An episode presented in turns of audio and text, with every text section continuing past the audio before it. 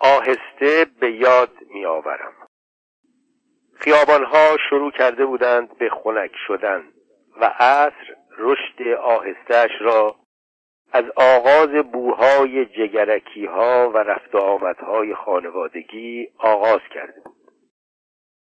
چراغ زنبوری های جلوی دکانها یکی یکی داشتند روشن می شدند و شادی غریب گلویم را نوازش نازشی خوش شروع کرده بود. دستم را لای کرکره کردم و انتهای خیابان را پاییدم. چیزی به آمدنش نمانده بود. به عصر نگاه می کردم و به آرامش و سعادتی که روی پیاده روها رد و بدل می شد یک لحظه می شد تصور کرد که هیچ کس در هیچ کجا این لحظه که من هستم در هیچ مداری بیدردی یا دردی را حس نمی کند. نه که اصلا حس نمی کند اصلا وجود ندارد. آنجا کافه روشن و کوچکی بود در یک تکه پرت شمال شهر. فکر کردم عاشق شدن یک کار تجملی است. آنجا یک جای تجملی خیلی رخوت آور بود. عصر یک عصر تجملی خیلی شاد و سبک بود. خودم را مثل بادبادک هایی که بچه های جست و خیز کننده دنبالشان میدویدند خالی و راحت می‌دیدم. مثل بادبادکی بیدوام و قرمز و کوچک در آستانه طلوع کرد و حیران به اطرافش نگاه داد. خودم را جزیره ای حس می کردم که قشنگ ترین دریا با کوچکترین قایق کاغذی عالم به سویم می آمد جزیره بودم شناور و عصر دریای نشعه و غفلت بود. نشست حباب بود. نفس نفس می‌زد و همچنان حباب بود. برایش گفتم که امروز عصر هیچ کجای دنیا خونی جز به آرامش جریان ندارد. در نبضها و رگ و نه اما در رگهای سیمانی کناره های خیابان. پیشانیش آینه بود. رویش شبنم نشسته بود. برایش گفتم عصر چگونه یک عصر تجملی و قفلت آور و رنگین است؟ و گفتم چطور لطافت یک تجمل کیف آور است؟ گفتم آبجو بیاورند. گفت من تجملیم سکوت. و گفت خودتو خیلی زحمت میدی با این درد وطنت. گفتم شاید شاید. و منظورم حرف اولش بود. خیره شده بود. گفت شاید. گفتم بیا اصلا بگذاریم عصر همانطور طبیعی باشد. مهربان و کوچک و معذب جلوم نشسته بود. گفتم انسی تو چرا اینطور مضطربی؟ گفت نیستم. بود. گفتم انسی انسی انسی. گفت جانم. گفتم چیه که نمی‌ذاره راحت باشی؟ گفت هیچی. گفتم یه چیزی هست که اذیتت می‌کنه. گفت با این حال هیچ چیزی نیست که اذیتم بکنه. هیچ چیز به خصوصی نیست. بعضی وقتا شب هست بعضی وقتا صبح هست. بیشتر وقتها غروب هست. حس می‌کنم با اون دارم میرم و باد میبردم. فایدهش چیه؟ گفتم چیه که تو رو با خودش می‌بره؟ گفت وحشت می‌کنم. از آینده وحشت می‌کنم. از اینکه نمی‌دونم چطوری می‌خواد بیاد. میرم کنار به خودم میگم نگاه کن. ببین داری چی میشی. ساکت شد و آبجویش را شروع کرد به خوردن. من هم خوردم و خونکی تابستان را توی معدم سنگین و با متانت حس کردم. گفتم خنده داره. گفت چرا باشه؟ گفتم میگم نگاه کن انیس تو داری چه کار می‌کنی؟ خیال کردم که زندگی دارد میان دستانم آخرین نفسهایش را می‌کشد. گفتم میگم انیس تو آخه چته؟ دنبال چی میگردی؟ دستش توی دستم آشفته بود و دل می‌زد. عصر تمام شده بود و شب تمام بوهای غریب عصر را ادامه می‌داد. jukebox یک ساعتی بود که هیچ نمی گفت پرسیدم یه چیزی بذارم؟ نگاهش سنگین افتاده بود ته لیوان و سرد بود. سفیدی چشمش با آدم گنگ بود. سیاهیش مثل الماس شعله‌ور و در آبنوس کناره شب در خیش تمام می‌شد. بیشتر با سفیدیش بودم. داشتم دور می شدم و یخ می کردم داشتم شروع می کردم به خجالت کشیدن. هیچ به درد داستانهای عشقی نمی خوردم و دلم به حال هیچ کسی که حتی دوستش داشتم نمی سوخت من به درد رفاه چگونه می بایست می گفتم درد صفحه مزخرفی گذاشتم. همینطوری. فرقی یعنی نمی کرد آبجو سرم را گیج کرده بود و او مثل تصویری در آب خطوط صورتش کش می رفت گفتم سیگار. با دود گفت شاید برای این باشه که به چیزایی که تو بهش اعتقاد داری من نمی‌تونم دل بسته بشم. دستش را گرفتم و گونهش را بوسیدم. انسی روح ملعونی به تو ارث رسید جان دلم. و بیرون رفتم. کتم روی دوشم بود و دود تمام خیابان را بنفش کرده بود. بنفش تیره. روی پوست شب میلغزیدم تا سایم دراز کف خیابان افتاد و شروع کرد به قلب زدن. تاکسی گرفتم و رفتم خانه. راهرو بازگو کننده بود. پشت در نشسته بود و دیدم راهرو راست گفته است. پشت در نشسته بود و روی تنهاییش قوز کرده بود. گفتم هنسی این چه کاریه؟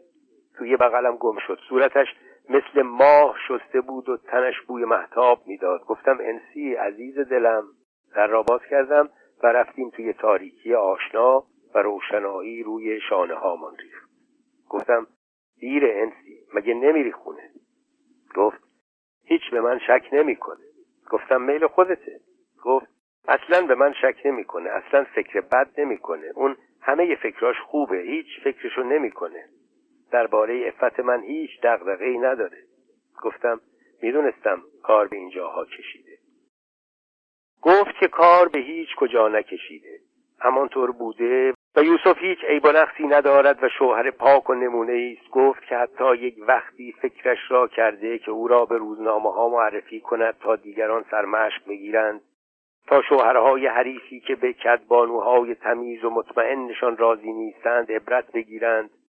به کدبانوهای تمیز و سالم و خاک بر سرشان و هیچ کینه ای واقعا به کدبانوها نداشت و این خاک بر سر را همینطور تصادفی گفته بود و اصلا هیچ ربطی به او نداشت که شوهرهایشان به آنها قانع نیستند و زیادی مردیشان را جاهای دیگر خرج می‌کنند. چون شوهر او هیچ این چیزها بارش نبود و تازه بیشتر انرژیش را در راه ایدئالش مصرف می‌کرد. اصلا شوهر او یک مرد نبود یعنی یک مرد عادی نبود پیغمبر بود. در این شکی نداشت که اگر چند قرن پیش یوسف غلام به دنیا می آمد پیغمبر آخر زمان او می‌شد و یوسف غلام اصلا هیچ تقصیری نداشت که عاشق او شده بود. همش تقصیر یعنی حتما نباید که یکی تقصیر داشته باشد. اصلا تقصیری در بین نبود. هیچ علتی وجود نداشت که کسی مقصر باشد و هیچ ربطی به پا ها هم نداشت. یوسف غلام مغزش را وقت آنها کرده بود نه جاهای دیگرش را. هنسی هنسی اصلا حسهای او هیچ موجب خاصی نداشت. همینطور دلش می‌خواست حرف بزند. مگر آدم اگر شوهر کرد دیگر نباید هیچ وقت راجع به چیزهای دیگر حرف بزند؟ من که غریبه نبودم برادرش بودم. او مرا از هر کسی بیشتر توی دنیا دوست داشته بوده است. و البته من هم هیچ تقصیری نداشتم که گذاشتم او آزاد باشد. مگر هر کسی که آزاد باشد باید تنهایی بمیرد؟ یعنی تنهایی تصمیم بگیرد حتی اگر برای مردن یا ازدواج کردن یا یک همچین کارهایی باشد. و من خیلی هم کار به قاعده ای کردم که او را در مورد ازدواج تنها گذاشتم. در صورتی که می توانستم فقط یک کلمه بگویم نه. و او از این جوان مردی من متشکر است.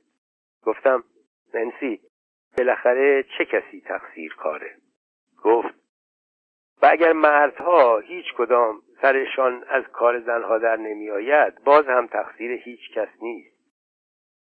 گفتم تازه اگه من دلم بخواد راندوو هم بذارم باز تقصیر تمام شد. در شب بودم. از در حیات رفتم میان حیاهوی چراغها که به دیوار شب نقاشی های سرخ و سبز میکشیدند. خطوط رنگین نئون شب را مثل میدان خیم شب بازی کرده بود و ستاره ها بالای اتوبوس ها و اعلان های سینما معلق می زدند. خواهرم خواهرکم همه را روی سن من خراب کردی. دلم برای قصه های کوچک و عجیب و غریب تو می‌گیرد. در ادامه آن عصر رها شدم. جایی از بدنم میسوخت. بیشتر روی ناخنها بود و روی دل. روی دماغم هم بود با بوی سوختگی بوی سوختگی از همه جا. ای آیشه که مظلوم تر از مقدسه هایی خواهرکم خواهر روسبی من. راست است که تو خودت را توی دست و پای آنها انداخته ای برای چه؟ برای اینکه چه فداکاری بیهوده ای را پیشکش چه قهرمانی بکنی؟ چه رستگاری و آرامشی را که جاهای دیگر پیدا نکردی زیر تنهای سنگین نظامی کشف کنی؟ از اولیا حضرت چهارده معصوم قشنگتر رفتار کرده بود. اول طلاق و بعد من را این گوهر یگانه و شایسته و حیف را قربانی فداکاریش کرده بود. آن هم به چه طرز شاعرانه ای. خواهرکم آن همه لذت را که میبخشی به عوض چه می‌گیری؟ آزادی برادر قهرمانت را؟ هورا! مسلما عقیل و صرافان و جنایتکاران دیگری که توی این سلول ها میلولیدند و میمردند جرم بزرگترشان این بود که خواهری این گونه زیبا و با شهامت و لایق نداشتند. قرار بود مرا آزاد کنند. این را لندوک از چاه مستراح به من رساند. گفت خواهر شما زعیم با تیمسار خوابیده. گفت من تقصیری ندارم زعیم. گفتم یوسف کسی تقصیر نداره می‌دونم. گفت من غیر طلاق نمیتانستم گفتم تو تقصیر نداری یوسف می‌دونم. گفت شما را ممکنه آزاد کنم. دستش را روی شانم گذاشته بود. گفت متاسفم زعیم. من برای شما احترام قائلیم. وقتی که فرو می‌شد سرش را بزرگ و متاسف تکان می‌داد. گفت کار در نمیاریم کی می‌دونست این کارو بکنه؟ از مسترا که در آمدیم او داشت دور می‌شد. سرش را برگرداند و گفت زعیم من برای شما احترام می‌ذاریم. یکی از مأمورها کوبیدش به دیواری که پر از سوراخ گلوله بود. روزهایی که ادامی ها زیاد نبودند جلوی همین دیوار کارشان را می ساختند آن روز عقیل را جلوی دیوار کاشتند و دروش کردند. مال خوزستان بود. و روزی که می‌خواستند بگیرندش یکی را کشته بود. وقتی کالبدش را از جلوی نمره ما می بردند یکی از معمورین قرقر کرد. مادر جنده تمام شب و جلق زده. یار العجب. فقط یه بار وسط کار گریه کرد. برگشتم توی سلول و به خودم مژده دادم که آزاد خواهم شد. لابد هیچ جرمی مرتکب نشده بودم. لابد اصلا مرا عوضی گرفته بودند و پروندم هم لابد یک شب از بایگانی دادگاه دزدیده شده بود یا اصلا پرونده این نداشته بودم. خوش به حالت. عقیل تا صبح جلق زده بود. من چه کار باید می‌کردم؟ و فردا چگونه باید باور می‌کردم که زندم آه سن توماس تو دستهایت را باید در زخمهای مسیح فرو ببری. سن توماس شهید و قهرمان مورد احترام و خواهر جنده. جاها پر است همه جا پر است. شکسپیر مکبس لباس آقاها و آزادها را به تن داشتم و میان آقاها و بزرگوارانی که آزادی را هبه هم کرده بودند مثل دسته گل متین و با لبخندی دسته گلانه نشسته بودم و حرفهای رویایی و آرام می‌زدیم. گل می‌گفتم و گل میشنیدم. آنچنان که شایسته بود آنچنان که شایسته همه آنهایی بود که شایسته ترحمند. برای صحبت بهانه نمی‌خواست. برای مردن بهانه نمی‌خواست و برای زنده ماندن هم. یک بچه خوب وطن پرست که اشتباها به او توهین شده بود و حالا اولیا می‌خواستند دست مقدسشان را بر شانهش بگذارند و جبران کنند. اولیایی که حق با آنها بود در آنها بود. لبخنده هاشان و اطمینان خاطرشان. برای یک قرن تضمین شده بود. و به آنها وحی شده بود که آبها برای همیشه از آسیاب افتاده است. گفتم زخمهای من ولی قربان هنوز هست. عطوفتشان را نصار من کردند. با چشمان پر محبت الهام دهنده قدوسی و اصلا بدون تفرعن. اینجور به من نگاه نکنید قربان من که خواهر جنده نیستم. یکی از انبیا عقیده داشت. گفت تو محتاج استراحتی رفیق. حالا باید خوشنود باشم. خوشنود از رفاقت. گفتم آخه قرمان من که توده ای نیستم که اینطور نگاه می‌کنید. مگه دادگاه خودتون تشخیص نداد که این مورد اشتباه بوده؟ مگه خودت اینو به همه در و دیوارا نچسبوندید؟ مگه مگه مگه سلسله مراتب عزیزتون تمام نشده؟ حالا دیگه پس چرا به من نگاه می‌کنید چرا به من مثل بیبته های هیچی ندار نگاه می‌کنید قربان؟ من حالم آنطور نیست که بگین دیوونم. تو سرم که زیاد زدن اما آنطور نیست که هیچ کس بتونه بگه دیوونم. گفت ما و همه کسای دیگه به تو احترام می‌ذاریم. تو قربانی اشتباه شدی. البته شکی نیست اما بهتر استراحت کنی. اینو ما از تو نمی‌خوایم وطن از تو می‌خواد. باید با نیروی بیشتری براش آماده خدمت باشی. گفتم قربان پس چرا به من مدال نمیدین؟ لابد همه مدال ها رو به خواهرم دادین.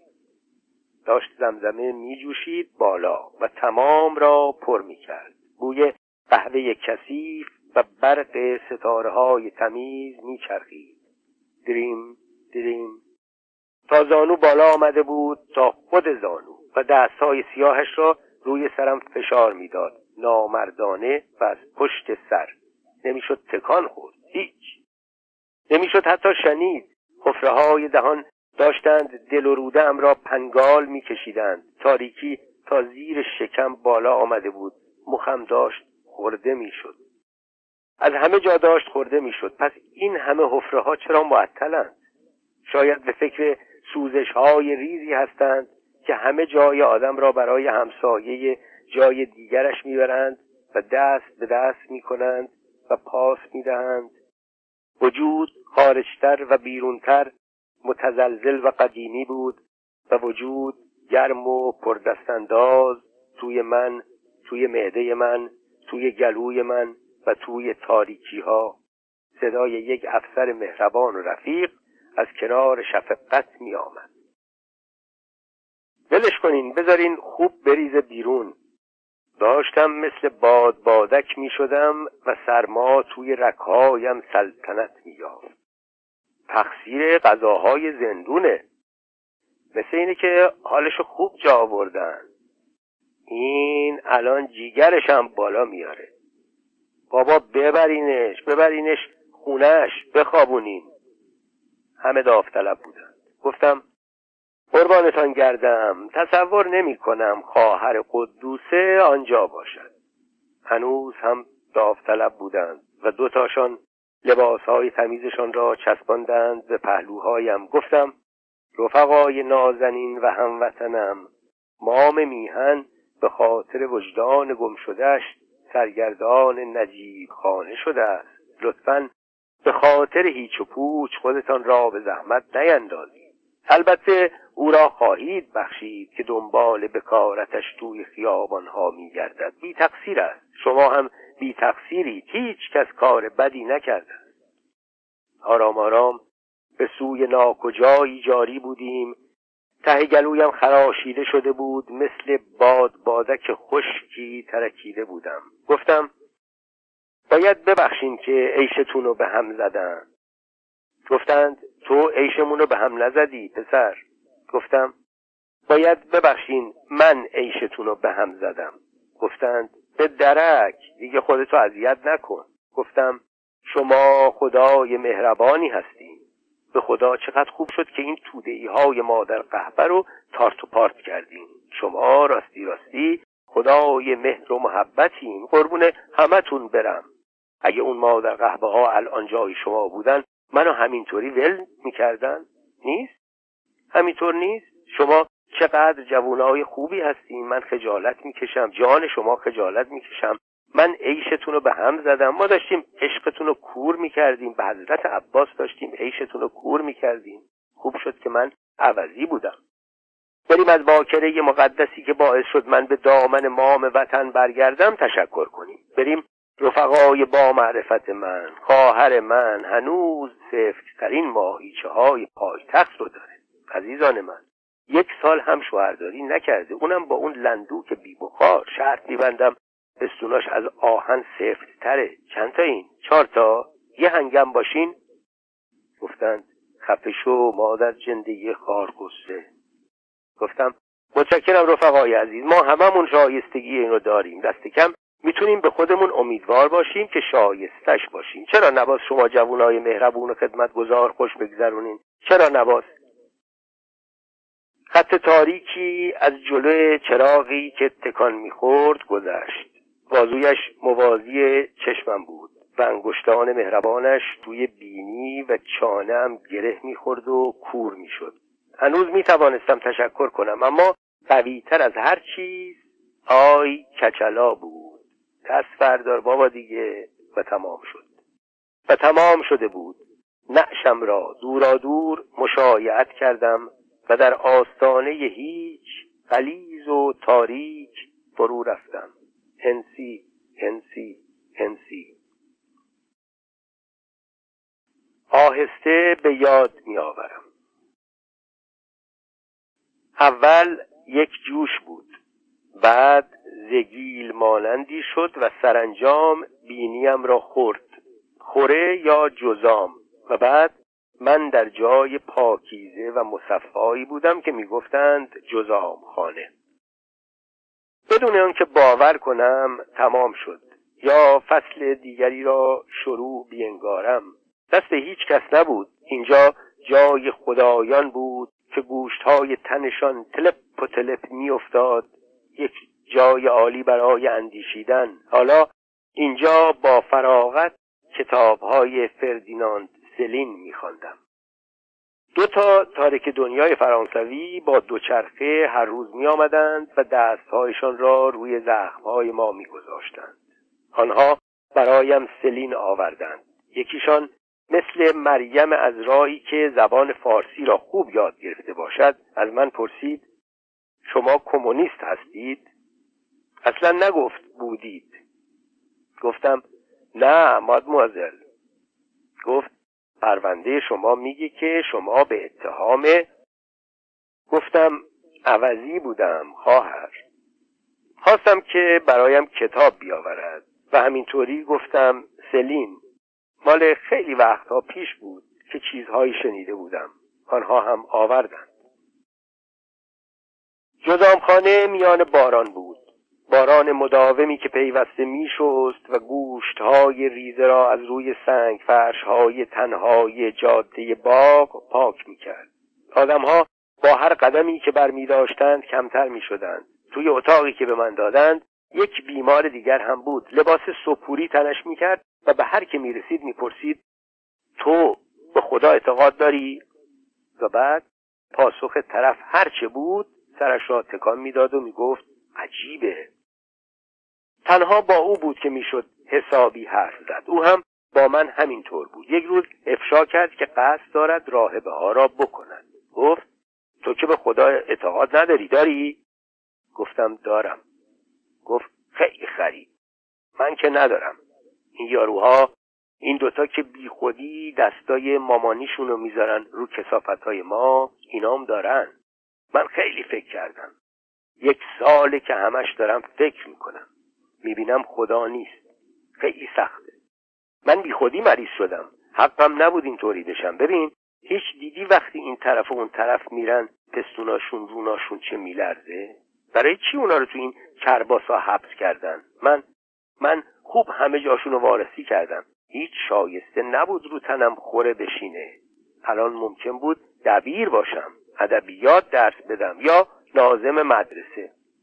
می‌دونی این کوفت کی نشست رو تنم؟ اون کتاب بذار زمین. فرانسه است. چیه؟ خب حالا ولش گوش بده. من اول به خدا اعتقاد داشتم. حالا خیلی وقتا پیشه. بچه بودم؟ بعدها هم کمی داشتم. توی یه خانواده نه نفری همه به خدا و اینجور چیزها اعتقاد دارن. توی زیرزمینی بودیم که تا کمرش خیس بود از رطوبت. بالا خونش مال بابا بزرگم بود که بابام دامادش باشه. خونه هم مال اون بود. تا وقتی که گوشه سخت ریخت پایین. ماها زرزه رو سر دادیم. مادرم چادرش انداخت رو سرش ماها رو به چنگ و دندونش گرفت ریخ بیرون. سیبیل شوهر خالمو از توی گرد و خاکا دیدم. با ردیف دندونای سفیدش که مثل مال موش بود. گفت حاجمو گفته. مادرم گریه می‌کرد. من دیگه نه به خدا و نه به بندهش هیچ عقیده ای نداشتم.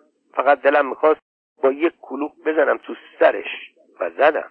اینطوری. ما رو به هوای ساختمون از اونجا بیرون کردن. بعدش هم مسافر خونه شد. کاری نداریم. چطور می‌شد با نه تا بچه رفت خونه همسایه داری؟ رفتیم یه جایی تو بیرون شهر کنارهاش تو گودال خشت مالا.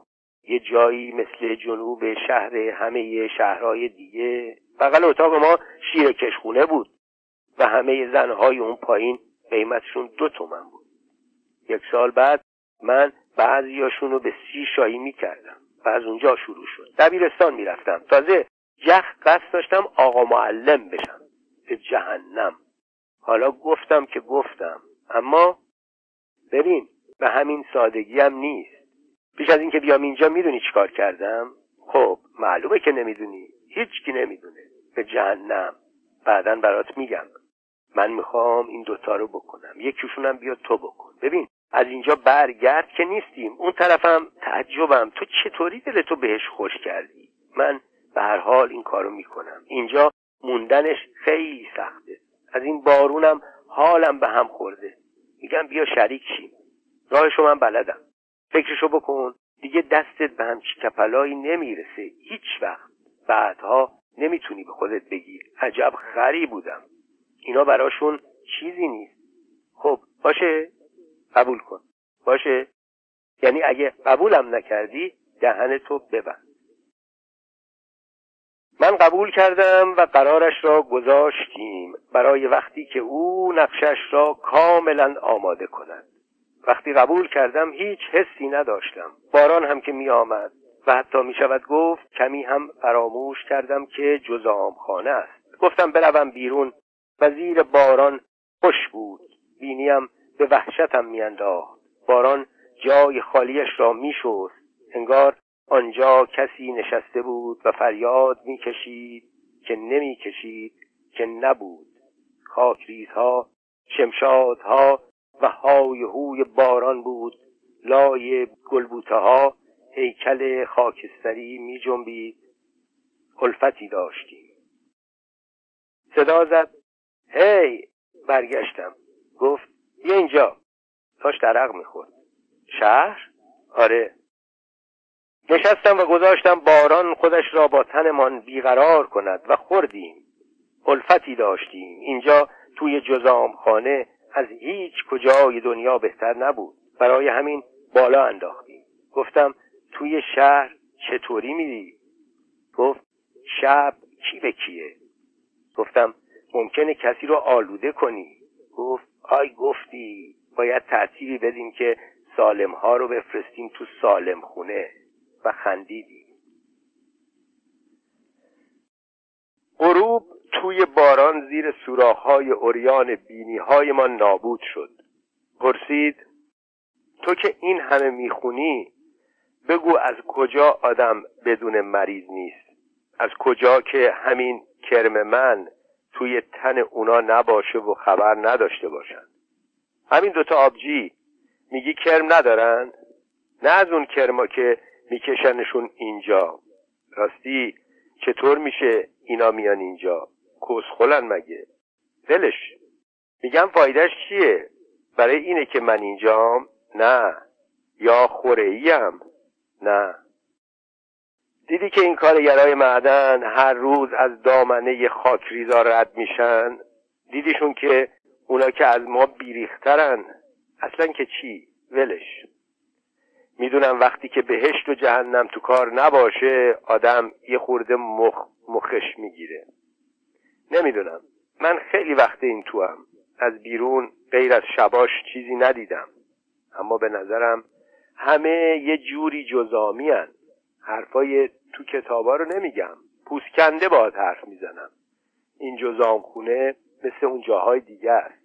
خواهر هرچی جزامیه. آدم سالم میگم آ اونه که خودشو دار بزنه. ولش. بذار این دوتا رو بکنیم بعد.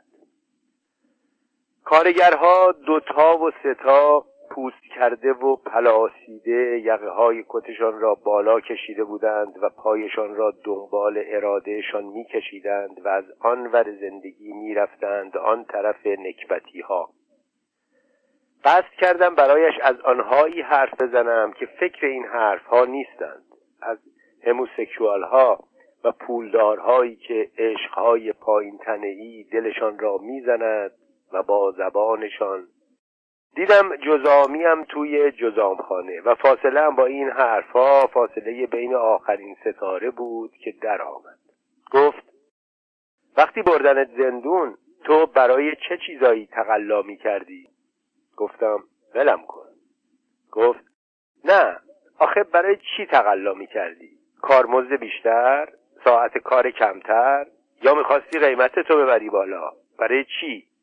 خونه بزرگ؟ اتومبیل؟ خب منظورم توهین نیست. ببین یا اصلا ولش نه.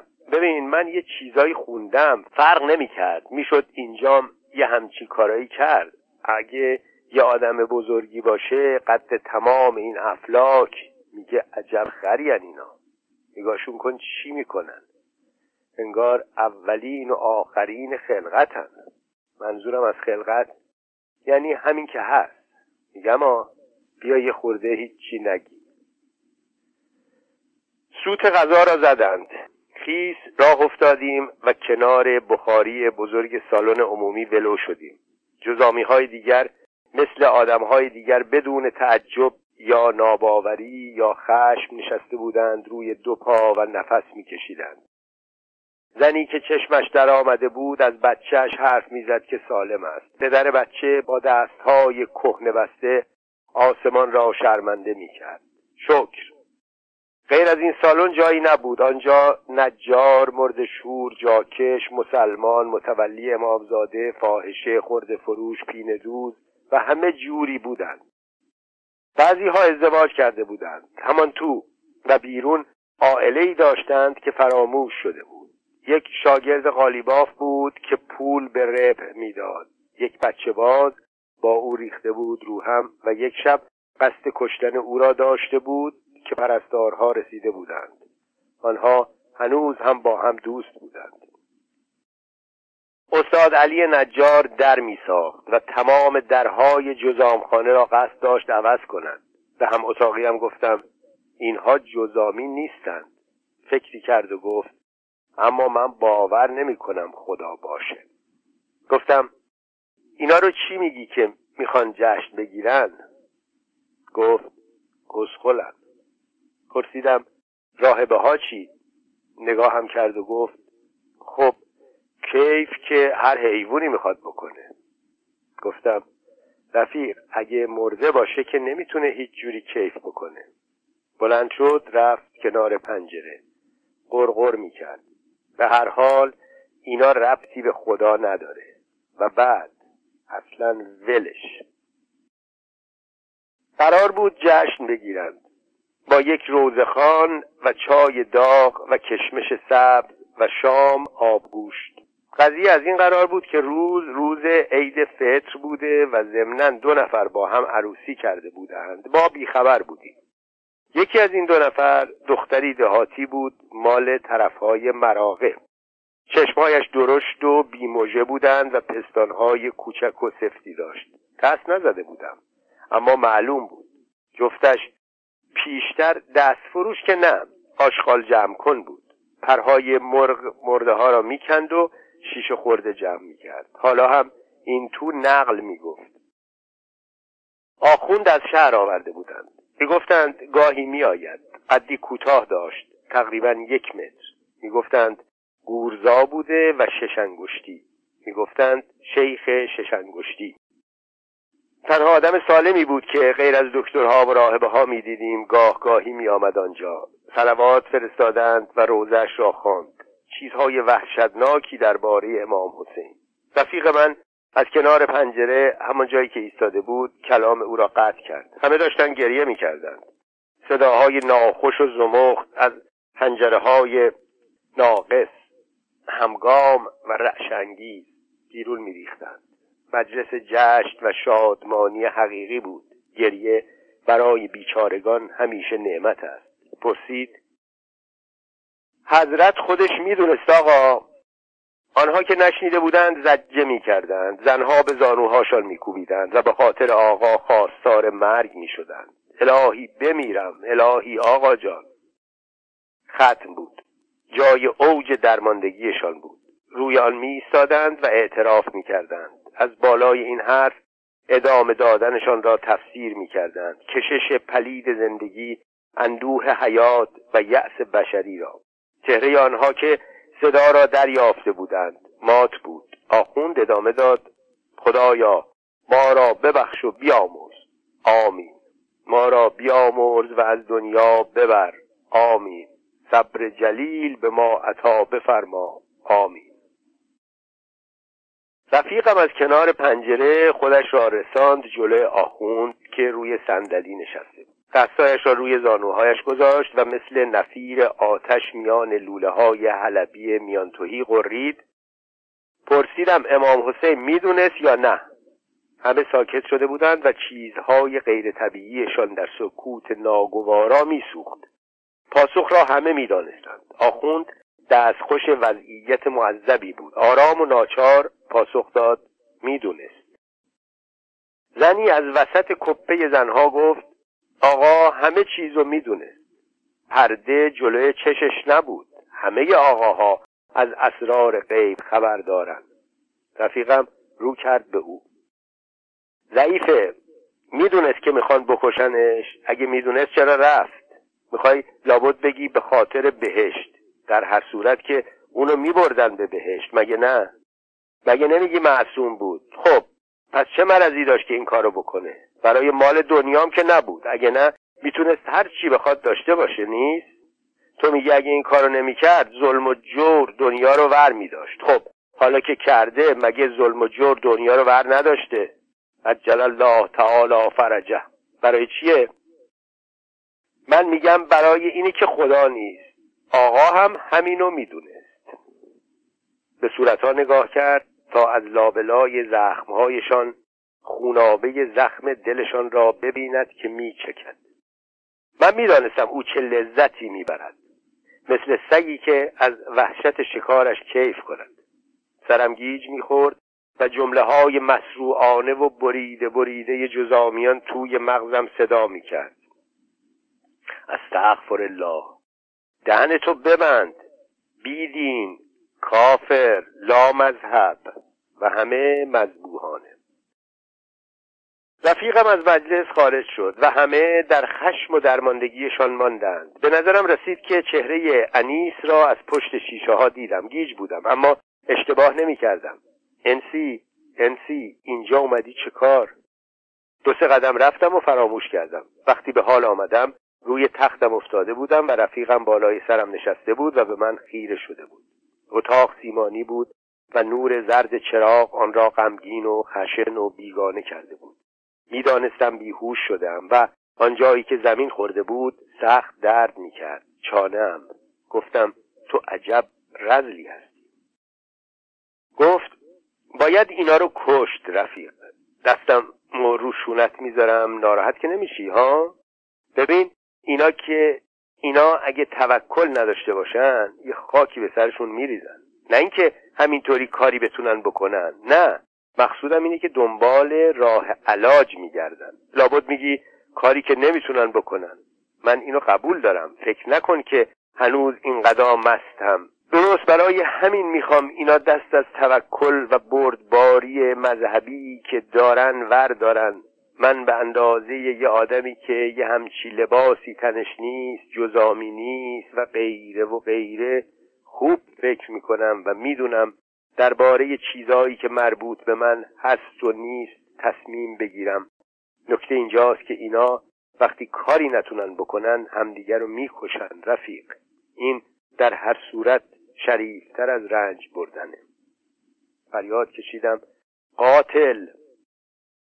چندتایی ریختن تو اتاق؟ این مرد قاتله. رفیقم گفت حالش خوب نیست. برین بیرون. دورشو خلوت کنین. التماس کردم. نرین تو رو خدایی که میپرستین بمونین. اون شیطون نقشه داره همه ما رو بکشه. اون با تمام نسل بشر مخالفه. وقتی آنها رفته بودند رفیقم در غضب بود. دیوونه این اباطیل چی بود که ردیف کردی؟ من می‌خوام بشریت رو اصلاح کنم. فریاد کشید. جزامی مگه جز بشریت نیست؟ من می‌خوام این گوساله ها رو دستچین کنم. ببین کی گفته دستچین کردن کار بدیه؟ البته من به قدر خدا لاشعور نیستم که همیشه یکی رو انتخاب کنم. من قشنگا سالما و اونهایی رو که حق دارن انتخاب می‌کنم. صدایش را پایین آورده بود و صورتش درست نزدیک صورت من گل کرده بود.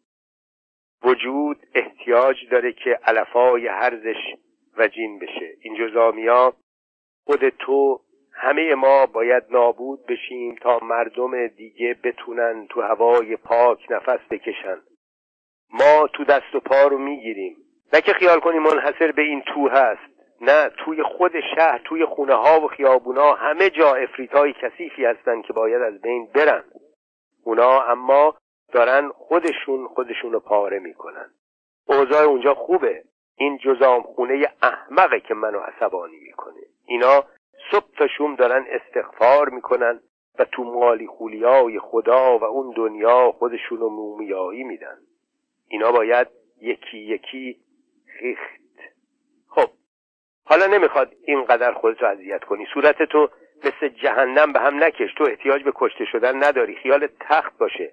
وقتی وضعیت جور شد خودت به زاریای خودت میخندی. دلیلش هم راحته. تو دروغ میگی. همین دروغ گفتنه که منو امیدوار می‌کنه. تو اونقدر احمق نیستی که چیزی رو باور کنی. می‌دونم. حرفای منم باور نمی‌کنی. درسته. اینا رو برای ارزای حماقت بشردوستانه تو گفتم. اوه نگاه کن چجوری داره زجر می‌کشه. خیلی خوب. درسته. من نقشه های بدی دارم. من می‌خوام به بهانه اصلاح همه مردم رو درسته قورت بدم و هر شب چندتایی رو سر ببرم. و وقتی تمام دنیا تمیز شد راحت سرمو بذارم رو دستام و بخوابم. این یه کار درست و حسابیه نیست؟ فکرشو بکن بخار گرم و سرخ توی همه خیابونا و ایستگاه راه میفته و یه بشریت روی همه اینا قدم می‌زنه و میگه این شاهکار من. دوباره فریاد کشیدم رزل رزل بی همه چیز. خونسرد خندید و گفت حالا بریم به جشنشون.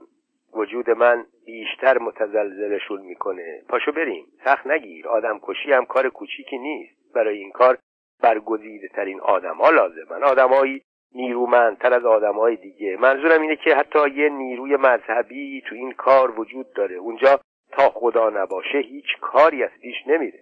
البته بدون وجود اونم میشه کاری کرد. منتها کمی زحمتش بیشتره. اگه پای خدا یا مسائل اقتصادی در میون نباشه که آدم کشی هم یه عمل بیهوده دیگه میشه. گفتم تا حالا این کارو کردی؟ لبخندی عجیب درخشان و تکان دهنده کنار لبش آویزان بود.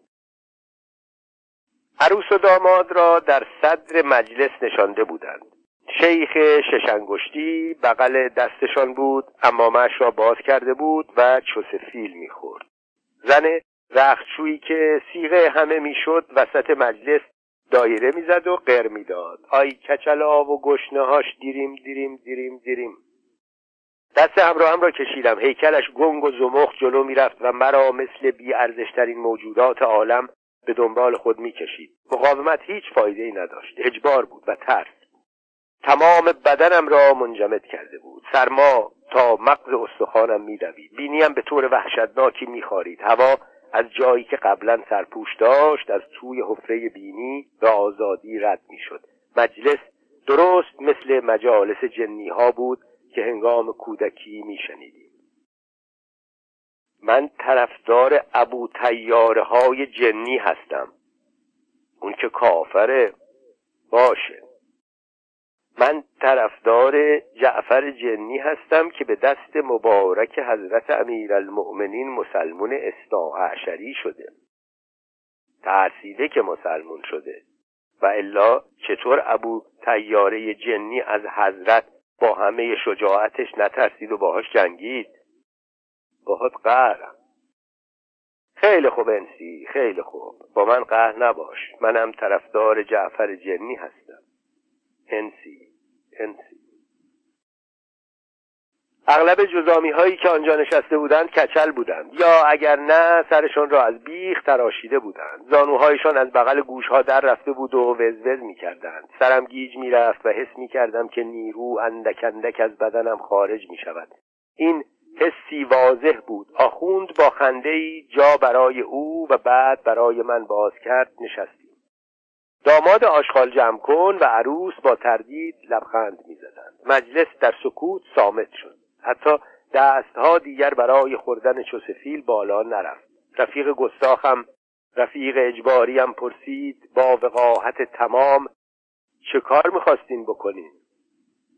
هیچی. شب دراز است و قلندر بیدار هرچه بفرمایید آخوند این را که گفت چاپلوسانه لبخندی زد. چشمان شیطان میدرخشید. موفقیتش مرا محکوم می‌کرد. عذاب دستش را آرام و عصبی روی پوستم می‌کشید. او پیشنهاد کرد عروس و داماد را به هجله برسانند تا بعد انگار ترحم کرده باشد. لرزیدم. چه جنایتی در نطفه تکفین است. آنها برگشتند. و مجلس خالی از عروس و داماد در انتظار ماند. رفیقم پیشنهاد کرد قصه بگویند و چشم حراسناکش را به من دوخت. با لحن معصومی گفت تو اول. و بعد خیلی معصومانه تر آرام بیخ گوش من زمزمه کرد که او هیچ آنقدرها بد نیست و هیچ حراسناک نیست. در آن لحظه محبتش در قلب احمق من جای گرفت. گفت خب پس خودم اول میگم. و رو به من کرد. قصه گویی رسم اینطور شبهاست و چشمکی زد. آن روز او خوب فکر کرده بود و تمام روز را در فکرهایش گذرانده بود. رو به من کرد و گفت من همیشه قصه ها رو لفظ قلم میگم. بهتر جا میفته تمام فکرهایش را کرده بود. خیابانهای کثیف پر از برگهای زرد پاییزی بود. لجن قلیز متعفنی از میان جوی وسط خیابان میغلطید بوهای کثیف میان سر او نفرت و بیزاری ایجاد می‌کردند. زیر پایش برگ ها خشخش می‌کردند. بوی مرگ تمام دنیا را برداشته بود. او تنها و سرمازده دستهایش را توی جیب شلوارش کرده بود و به مصیبتهایش فکر می‌کرد. افکارش پریشان و سردرگم نبود بلکه در یک جای مغزش منجمد و سامت مانده بود. گاهگاهی لبش را میگزید و دلش می‌خواست باور کند که زندگی غیر از نفرین چرک بدبختی نیست. قلبش مالامال از سیاهی بود و بدن نحیفش زیر لباسهای کثیف تب کرده بود و بوی عرق بدی مشامش را میآزرد. آخر هر آدمی از کسافتهای خودش خوشش میآید. درختهای محجور پاییز را مثل نش مثل دستهایشان گرفته بودند و برایش مو میکندند. نزدیک بود غروب تمام بشود. با وجودی که از صبح آن روز چیزی نخورده بود احساس گرسنگی نمی‌کرد. حتی وقتی که چشمش به سید فرنی فروش افتاد که آب دهانش پیشبند روی سینه و چانهاش را خیز کرده بود سید قشی بود و دائم با گربه ای که درباره آن افسانه های بسیار می‌گفتند ور می‌رفت. می‌گفتند سید قش که می‌کند با گربهش که جن مرموزی است. به شهر اجنه می رود و برای جشنها و عروسی ها یا عزاهایشان فرنی درست گربه یک تیغ سیاه بود. او هر وقت گربه سید قشی را می‌دید به چشمهای پرمعنا و تکان دهنده او خیره می‌شد و نمی توانست از بروز افکار شومی که آزارش می‌داد خودداری کند. گاهگاهی هم هوش ناخوشایند و پنهانی وادارش می‌کرد که به چشمان گربه خیره شود و بگذارد که قلبش بلرزد و وحشت مثل میخی در کلش فرو برود. این کار را دزدکی و دور از چشم سید انجام می‌داد. شب کم کم فرا می رسید و غروب حیرت انگیز آخرین نفسهایش را می کشید درختها اما همچنان گیسوهایشان را یکی یکی و خاموش کف خیابان می ریختند. باد ردای بلند و نامرئیش را از روی اجساد مردگان عبور می‌داد. احمقانه بود. چیزهایی که او می‌گفت واقعا احمقانه بود. تصنعی و دروغ. من برخواستم که مجلس را ترک کنم سکوت کرد. تا دم در ساکت ماند و آنجا با فریادش فرا رسید. باید تمایل شدیدی به وحشت او را به سوی گربه میکشاند. حیوان را گرفت مقابل صورتش و به چشمان او خیره شد. سر صدای غریبی از آن موجود به آن کوچکی برخاست و چنگالش را دراز کرد. بنشین بنشین.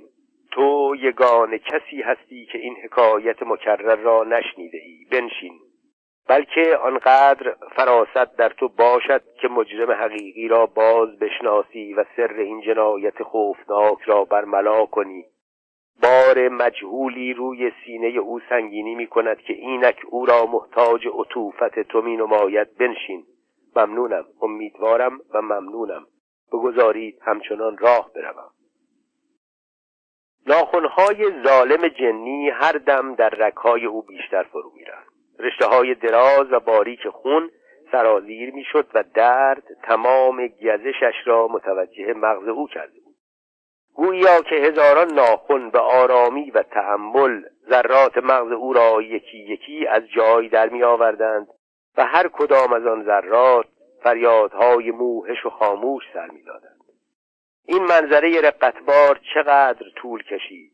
یک دقیقه دو دقیقه سه دقیقه دقایق بیشوار ساعتها آری. ساعتها.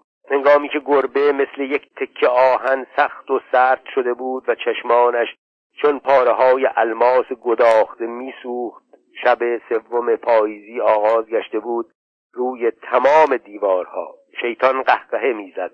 او چشمان سرخش را از چشمان ترسیده گربه گرفت و حیوان را به کناری انداخت. سید فرنی فروش قش کرده بود و کف سفید و انبوهی گرداگرد سرش را در خود گرفته بود.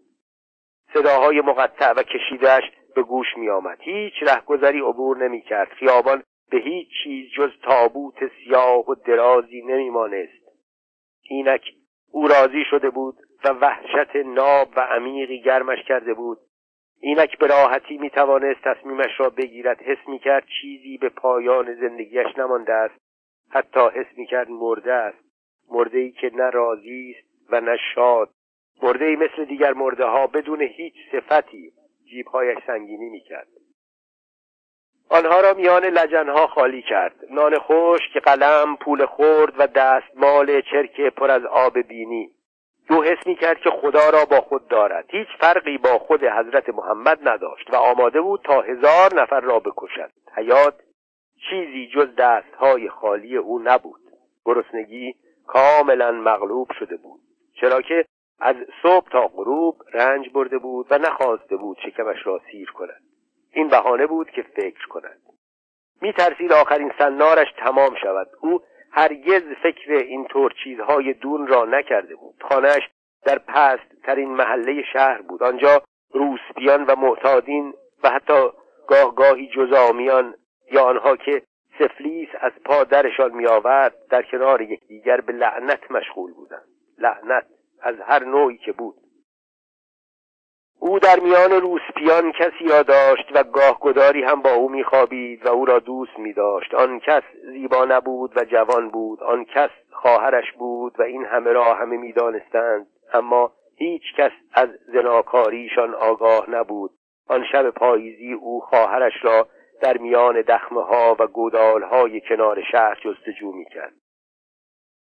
جاهای معینی بود که او در آن جاها از مشتریان ارزانش پذیرایی می کرد. آنها اغلب بیمار بودند و حتی بوهای عجیب می دادند. هیچ کدام از این جنبه ها تمسخرآمیز و دردناک نبود. شانش را به دیواره مرتوب یک زاغه تکیه داد و آرام در انتظار ماند. زیر لب به سرعت کلماتی را تکرار کرد که همیشه از آن ترسیده بود و اجازه داد آن چیز آرام و قاتل به درونش دخول یابد و تمام پیکرش را نابود کند. اسامی تمام ائمه اطهار و معصومین را آورد. دانه های درشت عرق از تمام بدنش سرریز کردند. کامش خشک شد و صدا در درونش قوقا کرد. چشمانش را بست و وقتی باز کرد که آن زن از زاغه بیرون آمد و هیکل چلاقی که دکمه های شلوارش را میبست از میان تاریکی دور شد. دکمه های او در دل تاریکی می درخشید آن زن دامنش را زیر شکمش جمع کرده بود و به چهار دیواری که دور آن را تجیر کشیده بودند می‌رفت. او در کمال آرامش یاکنده از وحشت از رنجی که می‌کشید لذت می‌برد وقایع به طور نهایی بیهوده بود. آن زن بازگشت و گذاشت تا پیراهنش پاهایش را بپوشاند. بعد به آغوش او خزید و او را با خود به درون زاغه برد. آنجا خانه او بود. پرده آن را به دو قسمت تقسیم کرده بود. آن طرف خانوادهش شاید خفته بودند و این سو جایی بود که آنها وارد شدند. آن زن گویی در انتظار آمدن او بسیاران سال عذاب کشیده بود. آنها گناهکاران بزرگی بودند که هرگز شرم نمی کردند وجود او از حس غریبی که فقط در آن لحظه می توانست آن را خوب بشناسد پر از التهاب بود. التهابی خاموش و مدام عرق می کرد و بعد بدنش به اندازه بدن رسول الله حرمت داشت. دستهای فاحشه با بیشرمی آن را می آلود آن زن همیشه وقتی که او را در کنار خودش داشت گریه می کرد حتی خوشبخت بود. گریه و خنده می کرد و چهره زشتش را فروغ اندکی از ترحم به وجود خیش زیبایی می‌داد. آن زن هرگز اعتقاد به گناه نداشت و آن شب پاییزی خداوند ارادش را در پوست او جای داده بود. او به زیباترین و پوچترین شکلها آن زن را در میان پاها و دستهای قادر خود فشرد. آن زن آنچنان کوچک بود که حتی در یک مشت خدا جای می گرفت